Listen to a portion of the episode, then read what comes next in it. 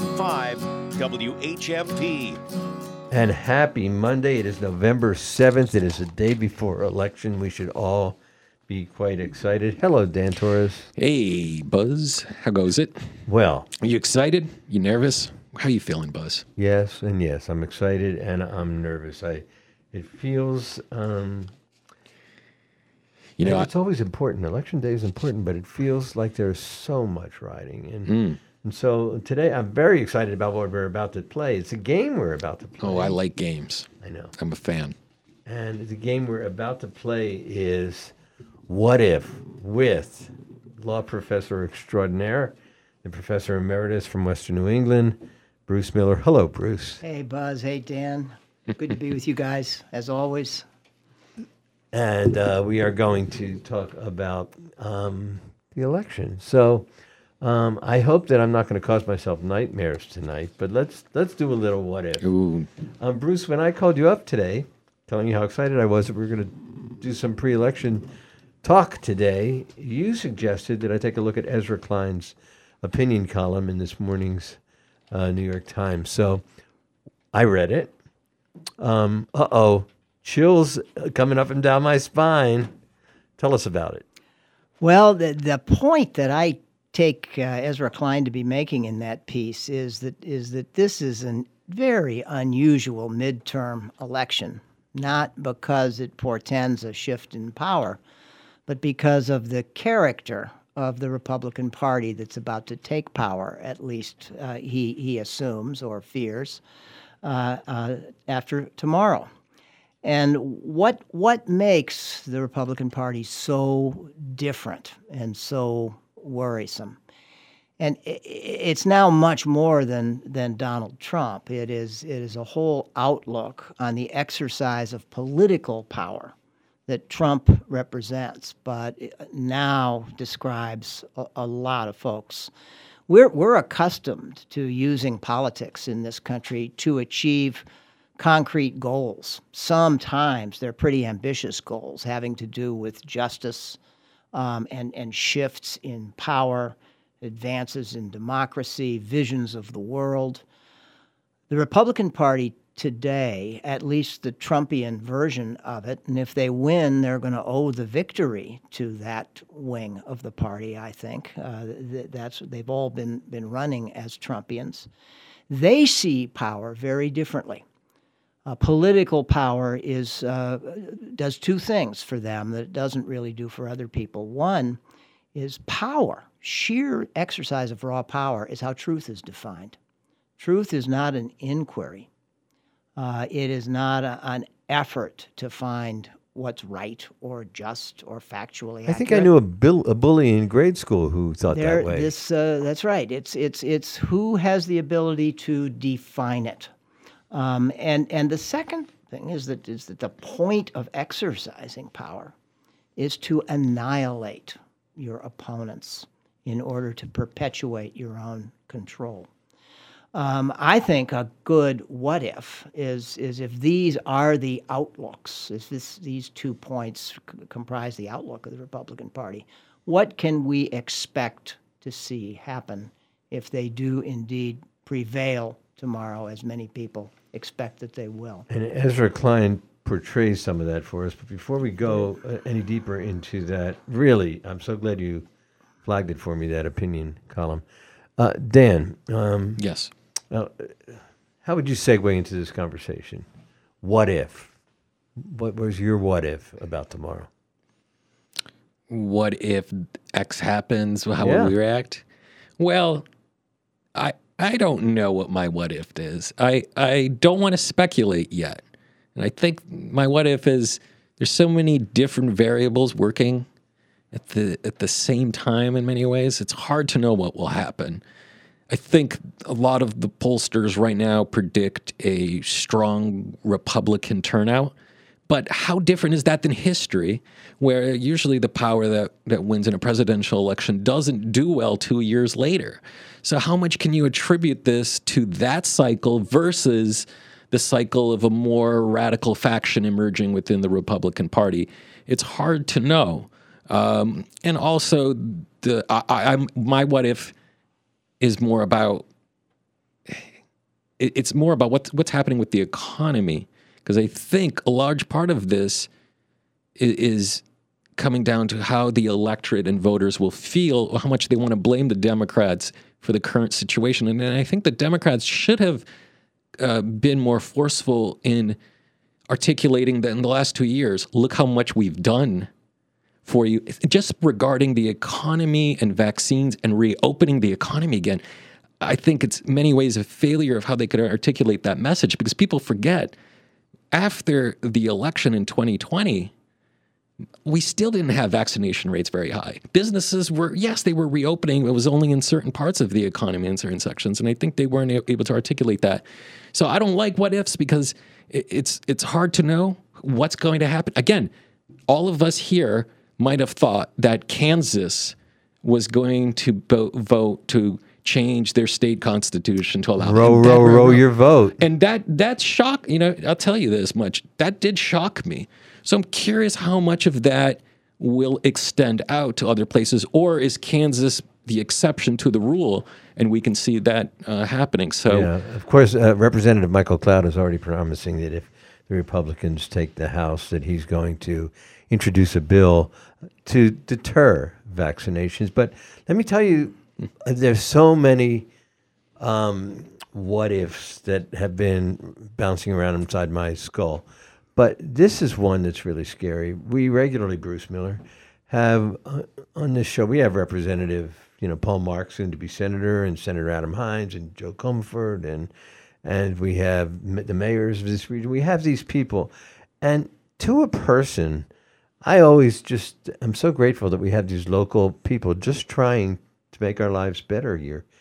My what if is if the Republicans really get power, if they take over Congress, and I mean, it's true Biden will be overriding a whole bunch of stuff, but nothing will be passed to enable these wonderful people in this very blue state at this very local and regional level to do the good work, which I know personally, I talk to them, they all aspire to do. It's really scary.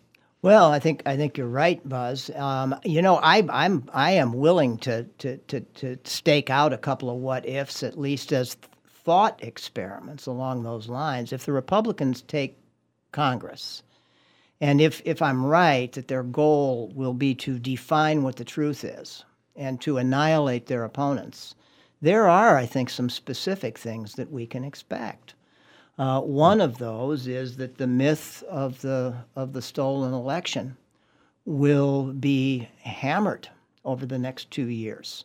Um, that that is what the the base wants. The base will believe that they have delivered this victory, and we will see both at the among among federal legislators and, and especially at the state level, uh, we will see state and local uh, electors propagating that idea of the stolen election, and more importantly, consolidating changes in election laws and how elections are run that assure that that uh, stolen election that they think happened doesn't happen again. I think I read that, right now there's four, 14 secretaries of state. That's right. Who are who are deni- election deniers. More fundamentally, um, I think we're Go no, go ahead. No, go. Well, well we're, we're, we're going to see an, a, a, need to, to take take revenge on the Democratic Party uh, and to do do their best to annihilate them. And how do you do that?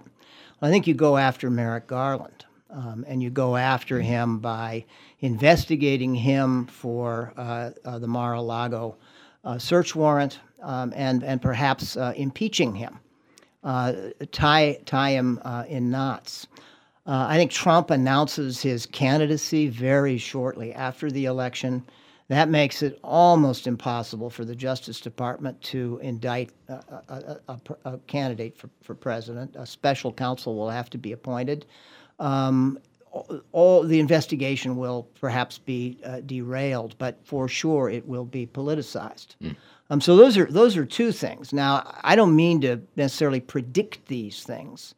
But these will be a test, it seems to me, of, of whether, uh, as Dan was wondering before, this version of the Republican Party really is as different as they seem. If they are, these are the things we'll see that happen. On this day before the election, we're playing What If with Professor Bruce Miller and with Dan Torres. Dan. I I, I wanted to uh, go back to something that the professor said here. And I wanted to think about well, who's ultimately responsible for these state legislature, uh, for these uh, secretaries of state to getting elected? I mean, part of this is, comes down to public uh, information that people, that voters are getting, and they're ultimately voting. Is we can't manage how certain voters are going to vote because I uh, what I hear in this conversation is a feud also happening within the Republican Party. You know, usually we think Republican versus Democrat. I think a big determination here will be within the Republican Party. Do the elites have enough power to mitigate this insurgency that they now I think are starting to come and realize is a danger to their control over the Republican Party. I think that's really agenda. a good insight, Dan. And I remember I was a journalism major when I started in, in Temple in Philadelphia, and and um, I remember one assignment was the question was how did Joe McCarthy get traction, and there were two schools within the Republican Party, and he managed to quiet one of them for a couple of few years. This sort of communist fear. And it wasn't in, until have you have you no conscience, sir, or whatever that was, that the worm started to turn only when the media became more active. But we never mm. had the internet back then. Mm-hmm. Yeah. Bruce, does the internet make a difference? Oh, um, I, am I'm, I'm sure it does. I'm sure it does. It, it, it means uh, that, that I think it's much more easy, much easier to organize around things like the big lie. Mm. It's much easier to propagate it, to focus people who really care uh, about electing the proper Secretary of State. And most voters are not going to pay any attention. They may just vote a straight Republican ticket because they're mad about inflation. Yeah. And included is going to be that Secretary of State who's been hyped yeah. on the internet. And and maybe mentioning Georgia. Georgia is interesting for me, not just for the Senate race, but for the governor's race. Because if you believe the polls right now, the current Republican governor will win and rather rather comfortably by five points. By five e- points, five or six points. Let's just assume if you believe the polls. if you believe the polls. Yeah, yeah, That's yeah. if right, but. There is an interesting voter that seems to be going to vote for the Republican governor, but will not vote for the Republican Secretary senator, no, or or the Secretary of State or the Republican Senate uh, race. That they might actually vote for the Democrat but the Republican in Georgia. So, it, will those voters come out and do they also play a role in mitigating this? You know, it's very surprising, Buzz. You and I have had a conversation about Liz Cheney out of all individuals. And I don't remember any high profile Republicans ever deciding to support at least two Democrats that I've heard of. The two most moderate Democrats may be running uh, a Tim Ryan running for Senate in Ohio, but uh, Slotkin, I think, is the name Slotkin, running yeah. for for a representative in Michigan. In Michigan. In Michigan. In Michigan yeah. yeah. So it's interesting to see that feud. So there is a feud between Democrats and Republicans, and that we're sticking with. But there's also an internal feud happening within Republican Party.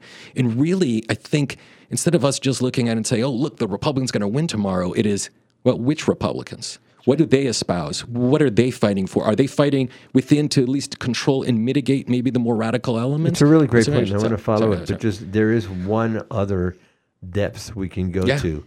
We can remind people that the way Brian Kemp became governor mm-hmm.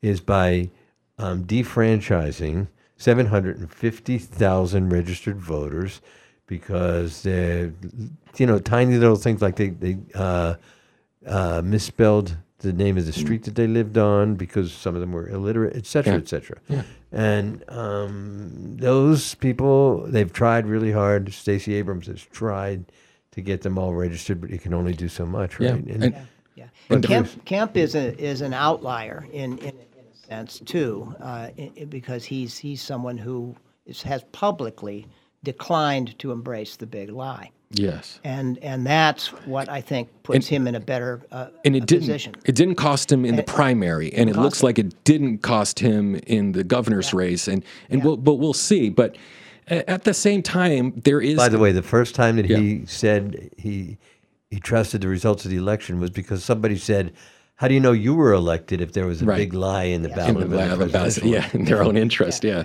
I mean, that's a, another good point, right? But I mean, that's what you were uh, saying, Professor. I think was also interesting. Is it seems like the Republicans are out to beget power, and their mentality is either we win or it was stolen from us, and that's, a dangerous. That's, a right. dangerous thinking to have because ultimately, if the Democrats don't have a good night, do the Democratic uh, activism start saying, "Hey, let's have that similar attitude"? Either we win or it's fraud all the way. That's not good for the. Re- So uh, we are going to take a break. We're playing What If. Uh, Bruce Miller is here.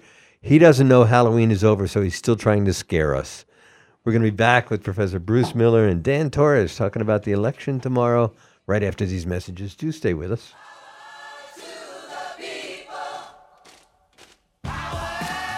This is the Afternoon Buzz with Buzz Eisenberg, 1015 WHMP.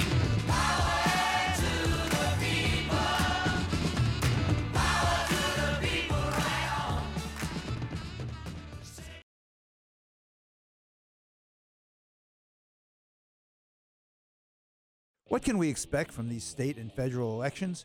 Join Monty and me for our fish wrap, plus a preview of the upcoming Young at Heart Chorus show with two of the chorus's most accomplished vocalists, Helen Boston, who is 92, and a return engagement by Dora Morrow, who is 100. That will be Tuesday at 9 o'clock. Bill Newman, weekdays at 9, And again at 5. WHMP, news, information, and the arts. It happens all over Massachusetts, Can you tie my shoes? in every home and every community. Be careful on your bike. Learning can happen anytime, anywhere. And no matter how learning takes place in your family's life, DESE is there as your partner. The Massachusetts Department of Elementary and Secondary Education. Never stop learning.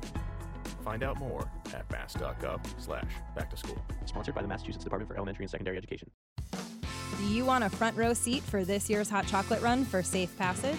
Join us as a volunteer on Sunday, December 4th to hand out stickers, serve hot chocolate, help runners along the race route, and much more. The Hot Chocolate Run is about all of us, our community, coming together to make Hampshire County safer for survivors of domestic violence, safer for everyone. You can help make this year's event a success. Learn more and sign up today at hotchocolaterun.com slash volunteer. 586 1000. Good phone number, right? It's the number Whalen Insurance got when we opened in 1961. It's still our number more than 60 years later. If you need an insurance quote or have a claim, just call 586 1000. We answer the phone, ready to help. That's our pledge to you. Until now. Now, when you call, we'll answer, and if it's something clerical or routine, like an address change, we're going to transfer you to the Arbella Insurance Call Center in Quincy. You'll be connected with a real person there, too. You won't be entering your policy number on the dial pad. The Arbella Call Center. I told myself Whalen Insurance would never do this, but insurance agent friends all over New England tell me it actually works really well. So we're going to try it. And if it doesn't work well, I'm sure you'll let us know by calling 586 1000. Whalen Insurance. Local people, local service, local insurance. In partnership with Arbella Insurance. How long and how hard would you work to own your own home? At Pioneer Valley Habitat for Humanity, future homeowners contribute dozens of hours to build a home for their family, but they need your help. Thousands of community supporters have participated in this work since 1989. They create a partnership with a future homeowner and Habitat to build a home, strengthen our neighborhoods, and create a legacy for our community. Grab a hammer, lend a hand, build a better world. Volunteer and support Pioneer Valley Habitat for Humanity, pvhabitat.org. This is the Afternoon Buzz with Buzz Eisenberg, 1015 WHMP. And we are back with Bruce Miller here in studio. We're talking about what ifs. And Bruce, you said something uh, about blackmail. What are you talking about? This is another point that, that Klein uh, makes that I think is pretty astute, and and i- i- it's it, Ezra another, Klein in today's another opinion column. Yeah. tendency of of uh, this way of looking at power is is a love of spectacle, and the absence of limits. Uh, the the idea of the event of the day, always constant attention. um, and creating as much chaos as possible in order to seize power out of the chaos. Klein predicts that uh, a Trumpian version of the Republican Party, should they prevail, uh, may hold uh, uh the debt limit uh, hostage to Biden's willingness to abide by legislation that they're going to pass. Government coming to a halt. Well, uh, the United States uh, defaulting on its uh, bond obligations, something we've never done. There have been threats made by the Republicans in the last few years on this point, but they've never really followed through. Klein predicts that they really might this time. And for example, we will privatize Medicare. Well, Biden would normally veto anything like that, even if the Republicans can get it through the House and the Senate.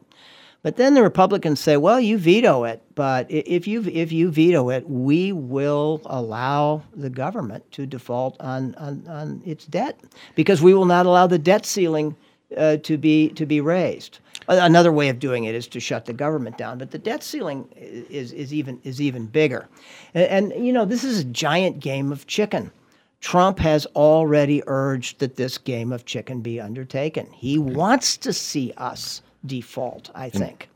Um, and, and, the scary part of what you're saying has already been tried under yeah. the Obama administration. Yeah, yeah, they tried it. And they tried it then, and yeah. they actually took it to the day of. Yes. So they've done it several times. They've yes. done it several times, yes. and then Cruz tried to do it, and he had the government. Sh- so, uh, in regards to ACA, that they weren't going to give the the debt extension without the abolishment of yep. the Affordable P- Care Act. People just have to understand the Treasury bonds, those Treasury bills, as we call them. They are the many consider them the ultimate when you have to fall back on something when everything feels really unsafe. Yeah. They are the safest. Yeah. Because yeah. the U.S. will never default on its yes. obligation. Yes. If you own one of those, you go to redeem it, it's going to be redeemed like the U.S. savings bond that you gave your your nephew on his 15th birthday, right? I mean, yes. you could just redeem it. But, our, but, but if our, it's unredeemable, right and and our laws right now require that the our willingness to, to pay those debts be renewed every few years and whenever it comes up this is a possibility. So we'll see.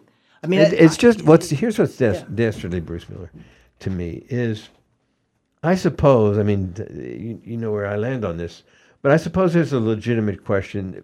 The real traditional republican view was less government smaller government and because we believe so much in Adam Smith's invisible hand, and we believe in free enterprise, and we conflate free enterprise with democracy because both involve freedom of a sort that Republicans have historically celebrated, then there's a real debate. Should we enact this thing? Should the government intervene in this way? Should that regulation yes. be passed? Yeah. There's a real debate. Yeah. But they don't have that debate. What they want to do is destroy government's ability to do anything, thereby furthering their ideological passion that there be less government. Well, I, am not even sure that they care about less government. What they care about, near as I can tell, is holding on to power perpetually. Mm. The kind of ideological debate These you're talking gigs, about is they? very traditional. It's the kind of debate that that we might wish for.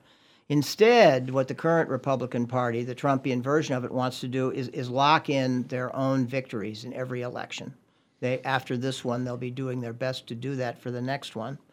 Uh, to uh, uh, annihilate their opposition by taking out people like uh, like Garland, maybe Trump himself. Certainly, we're going to see ginning up of investigations of Democrats, probably of the January 6th committee, and their families, like Hunter Biden. Yeah. That's that, that that's right uh, we'll see an, probably and making it impossible for uh, Biden in the last two years to appoint judges, no judges, may, maybe no executive branch appointees uh, either, mm-hmm. um, and then we've got this brinkmanship on the on the on the debt ceiling. None of these are about substantive policy or ideology at all. They are not about using power to advance a vision of what a good society is. They are all about using power to perpetuate and consolidate it in themselves. That's what we're looking at, I, I fear.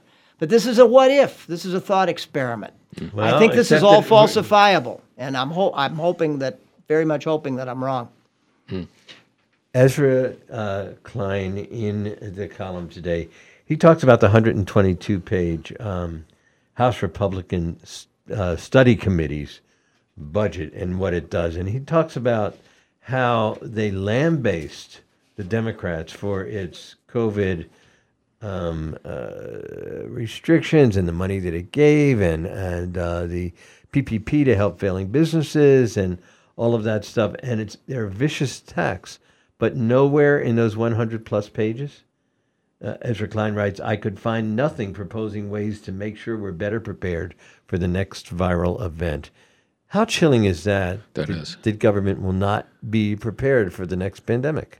Yeah, and and propose legislation to stop the government from implementing measures to protect public safety and public health. That Yeah. that to, Yeah. I mean that that They stops it scoff right at there. masking. They scoff at vaccination. They scoff at protecting our children. It from going to reminds school. it reminds me of what uh, Margaret Thatcher once said. Right, there is no society. They've they've taken this to such a radical ends that they say, hey, what if there is no society? You get your own free choice. There's no such thing as public health. They don't believe in a public, so why would they believe in public health? Well, I remember when she attacked the Falkland Islands and said, Great Britain is great again. Well, Yeah. tomorrow we're going to see how great our country is. Bruce Miller, will. I always love talking to you. I always learn something. I should pay you tuition. Absolutely. that's, that's the best idea I've heard today. we are going to be back, and it is Megan Zinn's uh, wonderful segment, The Writer's Block, and she's with Archer Mayor, the uh, mystery writer from Brattleboro, Vermont. We're going to be back with Megan and with Archer right after these messages. Stay with us. exaggeration to point out absurdity, saying and doing things This through a is the persona that I wasn't actually saying with and doing. Buzz you know, kinda like how Eisenberg, I'm not really at the White House with you right now. Oh WHMP. Just a green screen. But I changed my act when I. Now the latest from WHMP. I'm Monty Belmonte in for Jess Tyler. Traffic was backed up at the intersection of routes 116 and 47 in Sunderland yesterday afternoon when at approximately 12:30 two vehicles collided. Between the two vehicles there were 6 occupants, two of which were evaluated by EMS for non-life-threatening injuries. Two South County EMS ambulances and an Amherst Fire Department ambulance responded as well as Sunderland, Deerfield and Whately police. A motor vehicle accident occurred Saturday evening on Northfield Road in Warwick. Warwick Fire Department responded to the scene quickly as dispatchers were able to use the new cell tower in town to find a precise location of the accident. One person was transported to the local hospital by the Orange Fire Department with non life threatening injuries. The town of Whately is accepting proposals for the long term lease and redevelopment of the former Whately Center School property. The Center School Visioning Committee recommended a long term lease to a private entity after examining the town's option of demolition, selling privately, or long term leasing back in 2020. The town, as the property owner, would be responsible for maintenance costs. The building is listed on the State Register of Historic Places and is zoned as agricultural residential. Sealed proposals will be accepted until January 30th, 2023. Many area police departments have been experiencing an increase of scams, and officials are warning the public to not click on the bait. Scammers are posing as official department social media profiles and attempting to sell clothing items with department patches. On Friday, the Bernardston Police Department, Northwestern District Attorney's Office, and the Bernardston Senior Center joined at Franklin First Credit Union to collaborate on a workshop about avoiding financial exploitation scams that often target senior citizens. For tonight, mostly clear. It'll be colder. Overnight lows 36 to 40. For Tuesday, mostly sunny, much cooler. High temperatures 52 to 56. And the outlook for Wednesday, mostly sunny and cool. Highs in the lower 50s. I'm 22 News Storm Team Meteorologist Adam Strzempko on 1015 WHMP. The early bird gets the turkey and 10 bucks. Go to the River Valley Co-op website and order your turkey. When you pick it up, you'll get a coupon for $10 off your next $50 purchase. River Valley Co-op, local turkeys from Stonewood Farm, Misty Knoll, and Diamond Farm. Organic turkeys and kosher turkeys too. Order by November 13th. When you pick up, get $10 off your next $50 purchase. A delicious bargain. River Valley Co-op in Northampton and Easthampton. Wild about local and turkeys.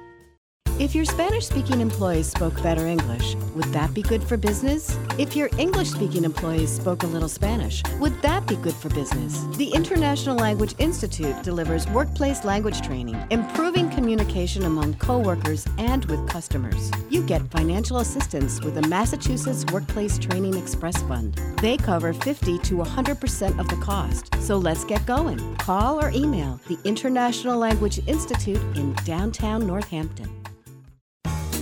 If you are into free, you'll love Greenfield Savings Bank's free checking. Of course, there are no monthly fees and no fees for check or deposit transactions. But that's just the beginning. With GSB free checking, you get free online banking, free e statements, and free GSB mobile app, which lets you bank from anywhere, anytime, including depositing checks from your mobile device. Plus, GSB Online Banking and the GSB mobile app come with the free GSB Credit Center, where you can get your credit score and credit report for free.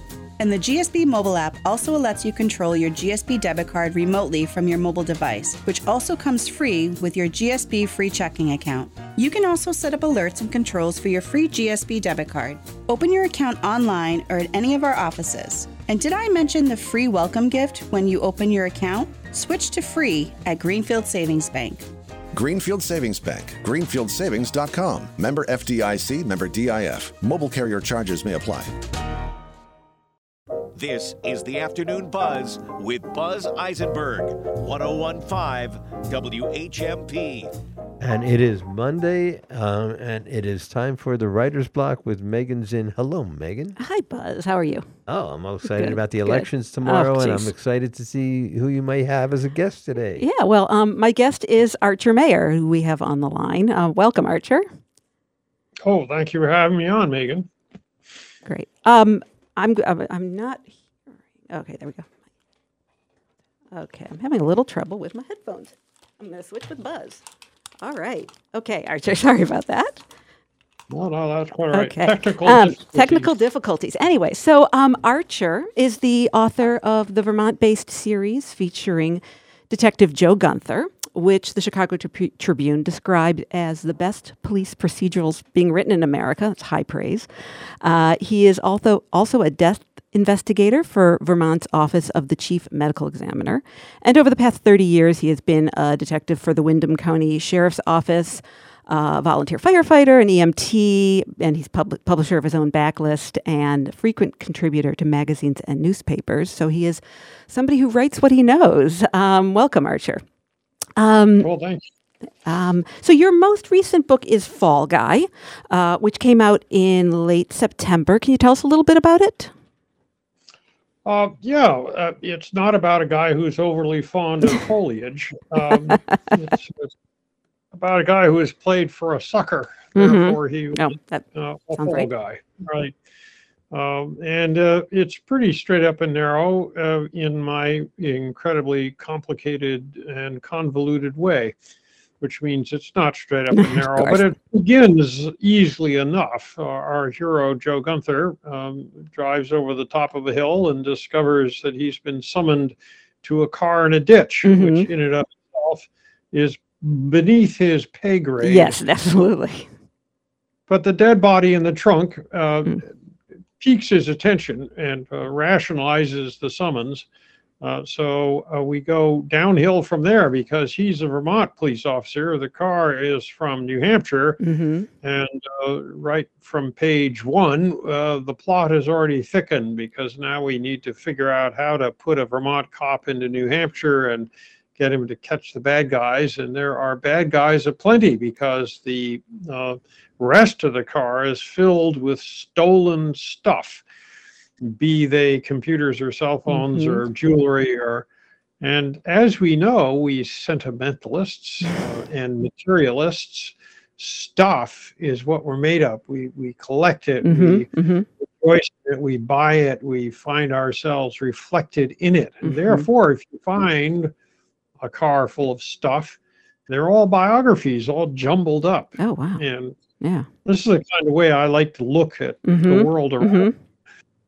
So it's Joe's job not just to find out who put the guy in the trunk, but he also has to, in order to get to that clarity, he needs to find out if any of the pile of junk in the rest of the car has a clue. Yeah. Uh, is it related to the dead guy? Is it unrelated and also a separate crime? Is it not a crime at all? Mm-hmm. Yeah.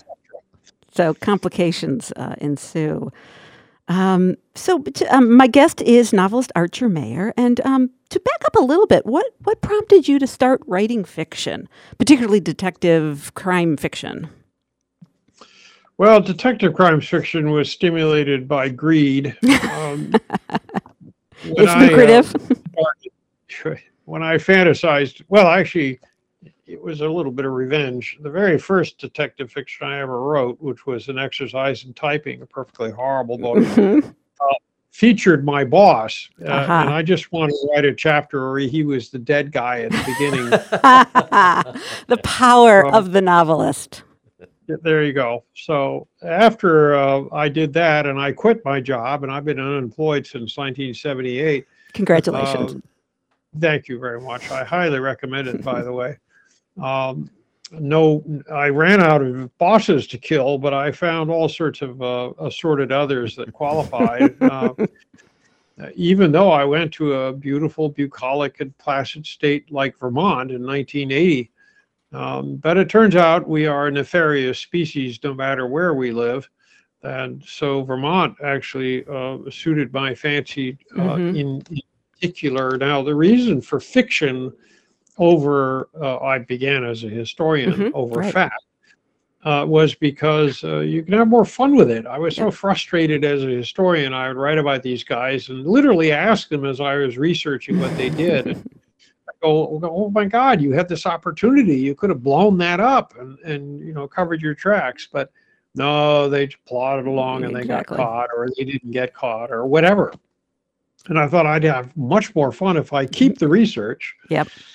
Do all the homework, but lie about the end result. And so that's what I do basically. I wander around and I poke my nose where it Mhm. doesn't belong. Mhm. Of course, all my jobs allow me to do that. Yeah.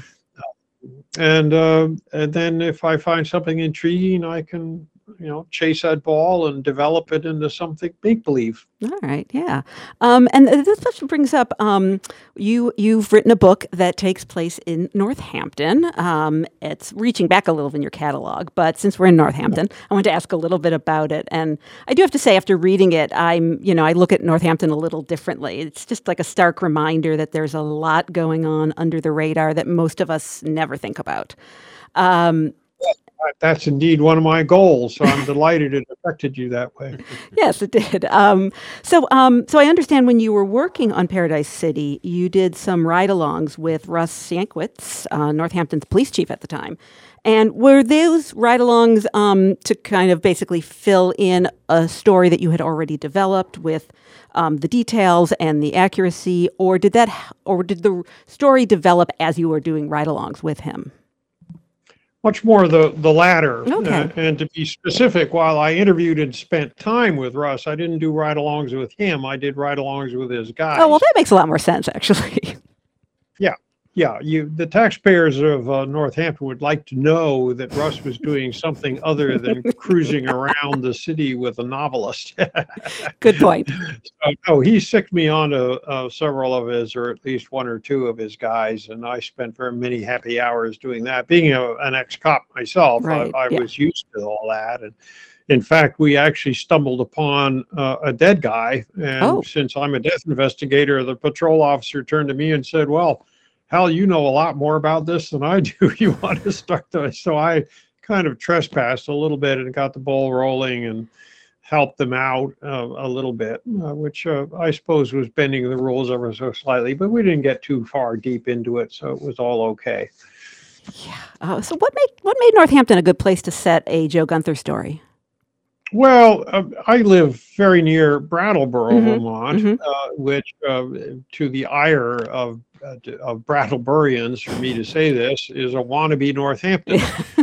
Um, so Northampton was always the, the cooler place to Mhm, go if you mhm. lived Brattleboro. The music was better and the scene was hotter and all this other stuff that I pay little attention to.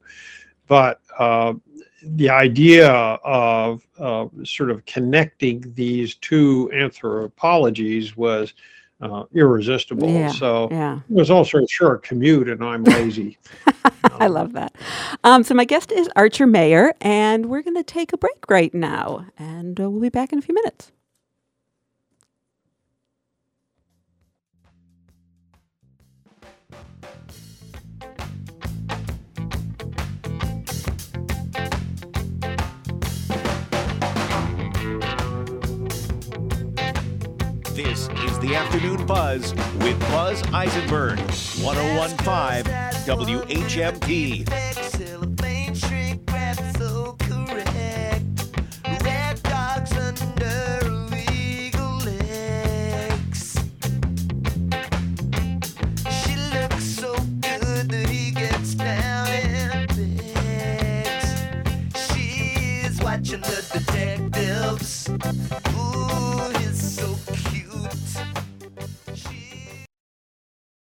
In the mood for takeout? Want to find yoga classes, music lessons, or art supplies nearby? Save 30% on full value gift certificates to dozens of local businesses and services from Springfield to Brattleboro and everywhere in between. Whether it's a quick bite for lunch, something nice for a special occasion, or just an excuse for some good old retail therapy. Save 30% on full value gift certificates at the Shop 30 store at WHMP.com. This is Jim McGovern. As one of the last people off the House floor on January 6th, I've seen what big lies and dangerous conspiracies can do. And as political violence intensifies, as election deniers are empowered, white supremacists are emboldened, and after our Capitol building was attacked, I'm asking you to join me in saying enough, to demand integrity and truth from our leaders. This is about freedom versus fascism. I'm asking for your vote on November 8th so we can keep our democracy alive.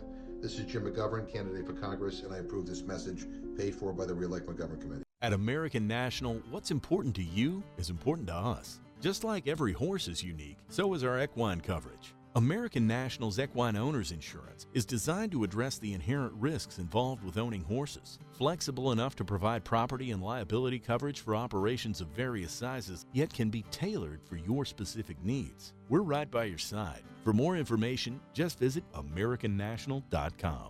American National Property and Casualty Company and Affiliates, Springfield, Missouri.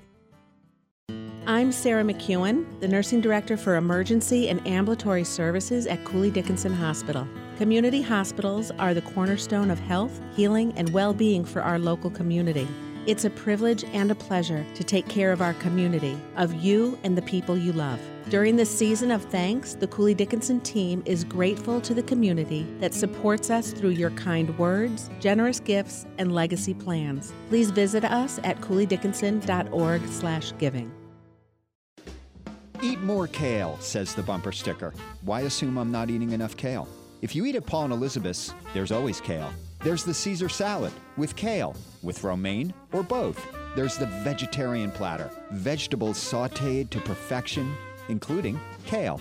Or just order a side of sauteed greens. Some people treat kale like one of those good for you but no one really likes it things. Maybe those people have never been to Paul and Elizabeth's restaurant, Inside Thornes in Northampton. This is the Afternoon Buzz with Buzz Eisenberg, 1015 WHMP. And we are back at his writer's block with Megan Zinn and her guest today, Archer Mayor, whose most recent uh, Joe Gunther novel is Fall Guy. Megan, I'm loving this interview. Well, thanks. Um, and um, Fall Guy is available at bookstores near you, and it's available in hardcover, paperback, audio, and ebooks. And um, also, the book we were just discussing, um, Paradise City, is um, which takes place in Northampton, is on special on Amazon this week for an ebook. But anyway, um, so Archer, um, you've been writing Joe Gunther for 30 plus years.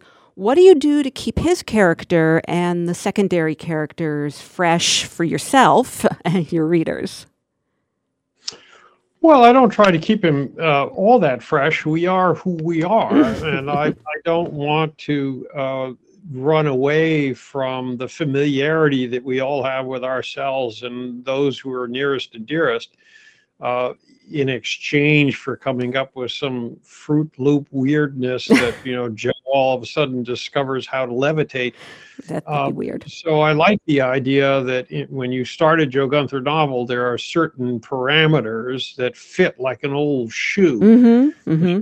One of them is going to be, ah, it's a Joe Gunther book, and we're going to, you know, bump across the following characters. We'll have Willy Kunkle, right. we'll have, uh, you know, Sammie Martens, Mm-hmm. etc.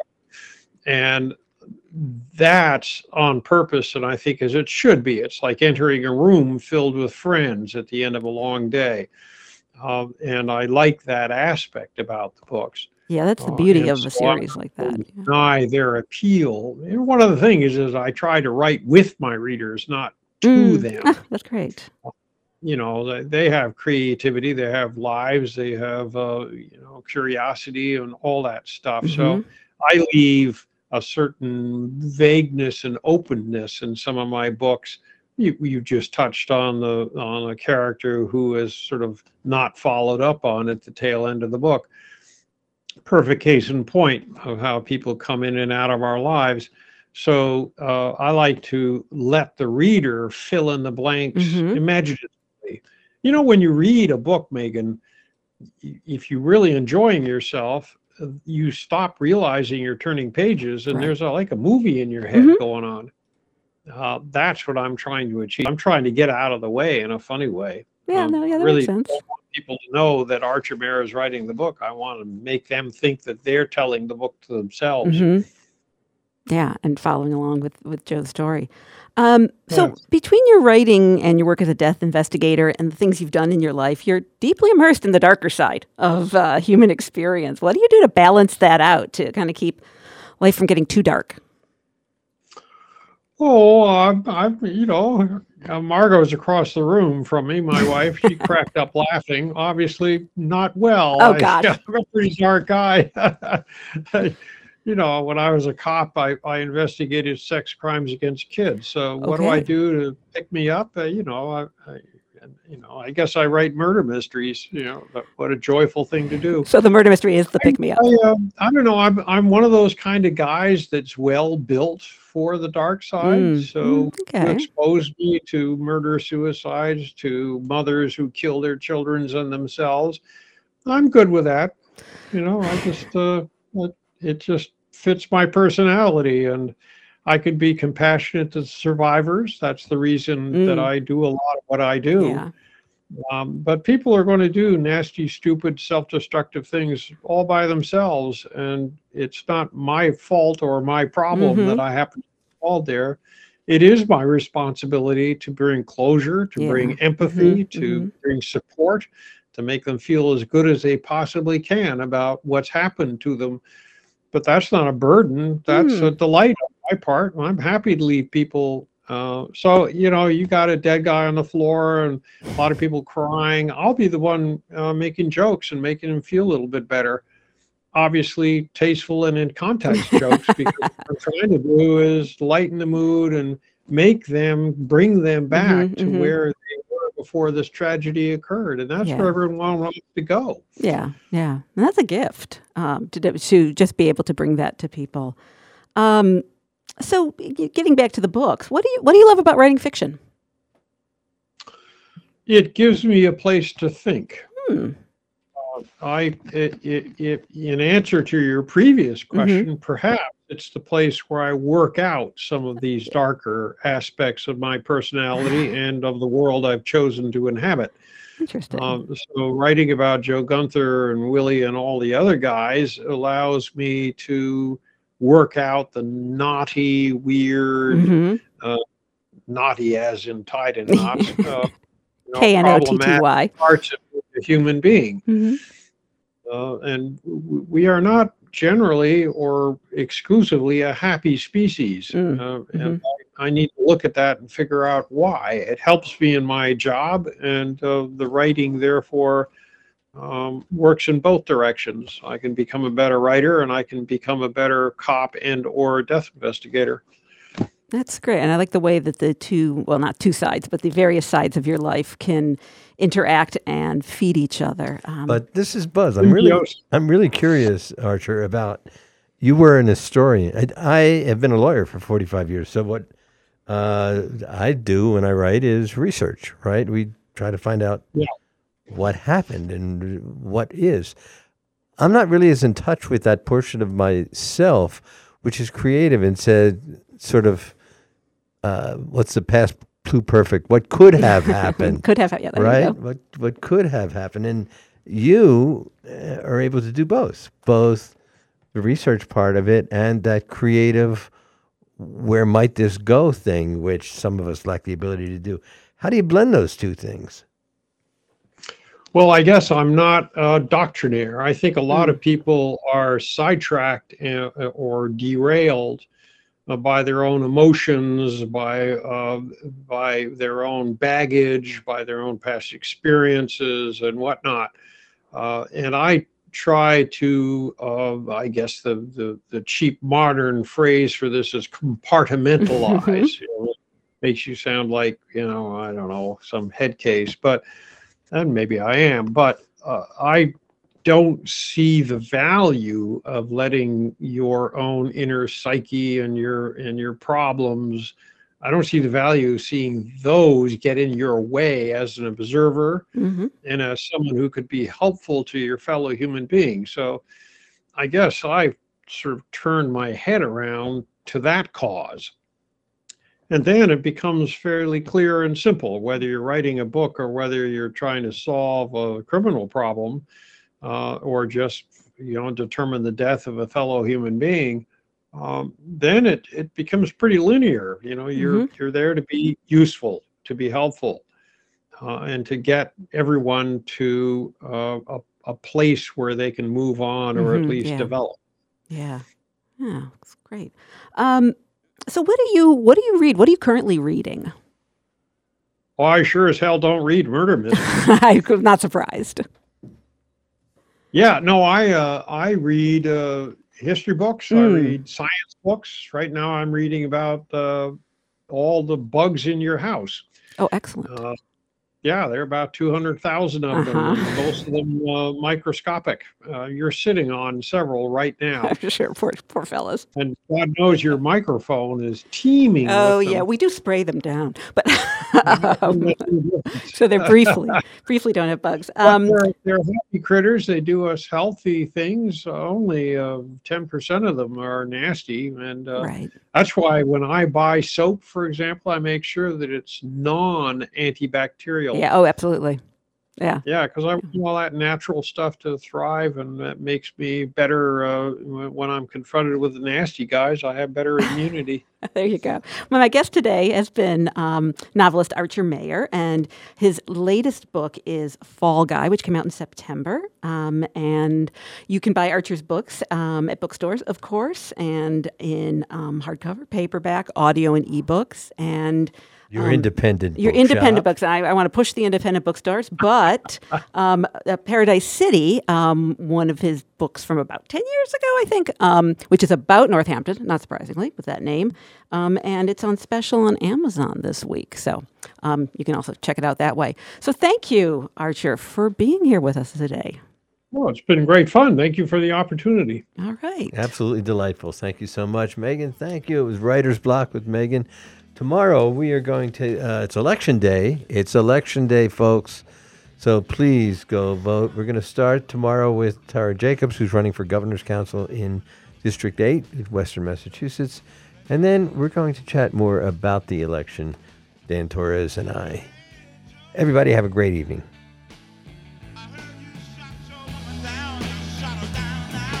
This is the Afternoon Buzz with Buzz Eisenberg, 1015 WHMP.